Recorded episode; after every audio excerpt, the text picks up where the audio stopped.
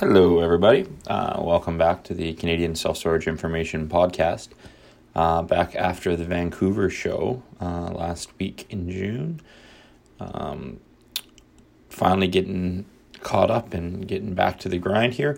Uh, I will have the audio for that show posted in the next few days. There's just a little bit of editing that needs to to go on to get the sound a little louder and, and a few other things I just haven't had time to uh, to work through. So that'll be coming up pretty quick. Um, I won't be posting the property tax seminar thing that we did just for reasons discussed in it. If you have questions about property tax assessment appeal in BC or anywhere in Western Canada, please feel free to reach out to me and we can have an in person chat.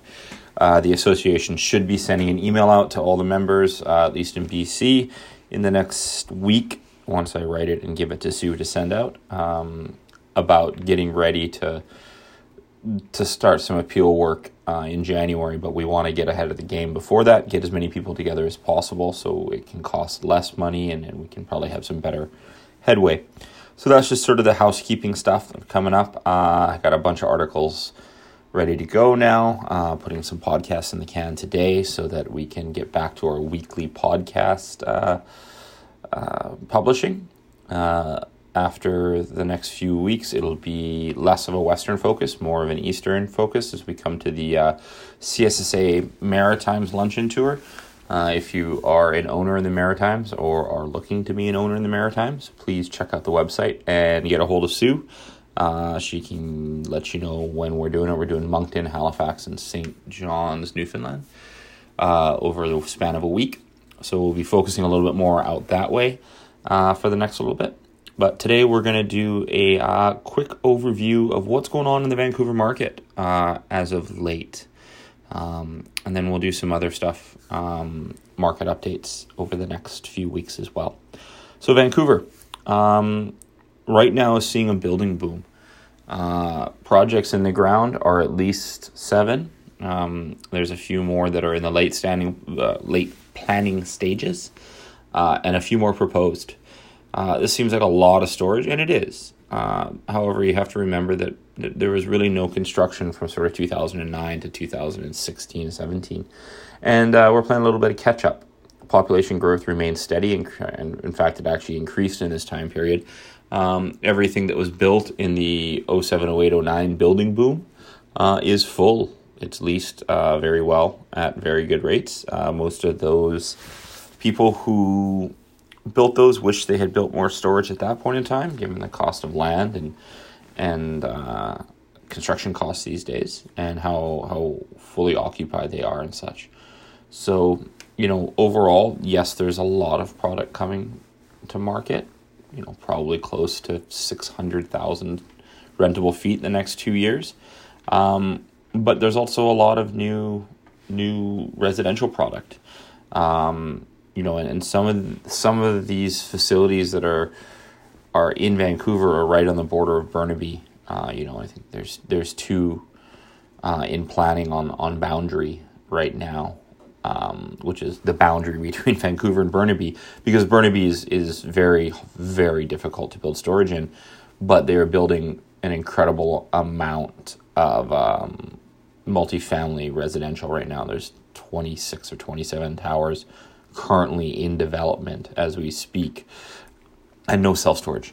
Um, so you know, Vancouver proper is seeing a little bit of a a building boom on that east end because you can't build in Burnaby. So although you know we say there's a lot being built in Vancouver, some of that is spillover from Burnaby.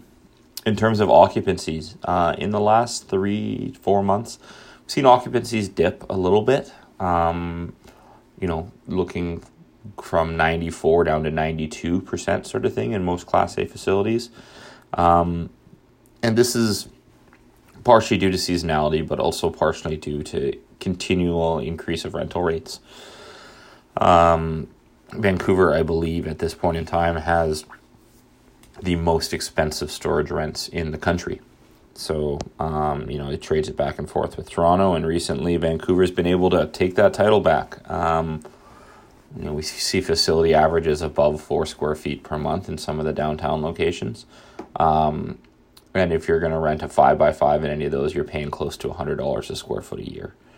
So, you know, those are some pretty impressive numbers, but the increase in rental rates has also caused a decrease in length of stay uh, for new clients.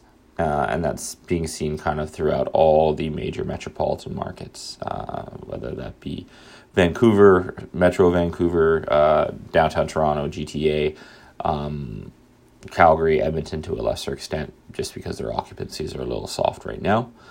Um, but you know we are seeing the average length of stay, especially for the new customer coming in, dropping pretty pretty dramatically. Um, so that that's something to keep in mind. Um, you know, but as storage lockers, as a ten by ten becomes five hundred and fifty or six hundred dollars a month, it's no longer something you can just leave on your credit card and, and not worry about. You know, you're you're gonna use it while you use it and then stop using it when you don't need it. So that's that's sort of the trends we're seeing. Um, moving forward, as these new facilities open, uh, I would expect to see occupancies move down to more of a stabilized uh, 90%, maybe 88%, which is realistically where a stabilized market should be anyway. Um, you're going to have some people moving from existing storage into new storage because it, it better suits their needs, whether that be size or location. Uh, you know, some people are are in a 10 by 20 when they really wanted a 10 by 10 or vice versa just because uh, lack of availability of lockers at this point in time um, so, so yeah we'll, we'll see some some let off probably in the near future of occupancies down a little further into the the high 80s low 90s um, you know and rental rates should remain stable assuming no one comes into the market and does anything stupid for lease up which is always a concern. Um, you know, sometimes people come in and, and all, give away the house to, to get customers not realizing they're only hurting themselves in the long run as well. Um, I would expect to see less new development proposed in the near future, just due to uh, cost of land, uh, cost of construction, and just overall climate in Vancouver in terms of zoning and things like that. There's not a lot of land to redevelop, and, and a lot of the land that could be redeveloped, uh, self storage is currently a prohibited use. So, uh, overall, I would think that the development pace will slow for a little bit after the new ones that are underway um, kind of get chewed through. And uh, that's sort of my overview for Vancouver proper. Uh, I'm going to keep it short and sweet. Um, we'll do a larger metro Vancouver and Fraser Valley overview uh, next uh, on the channel as well, just to make sure that people have a, a good overall picture um, of what's going on in the lower mainland market. Uh, and then, as I said, we're going to shift our focus from the west coast to the east coast because that's where we're going to be next.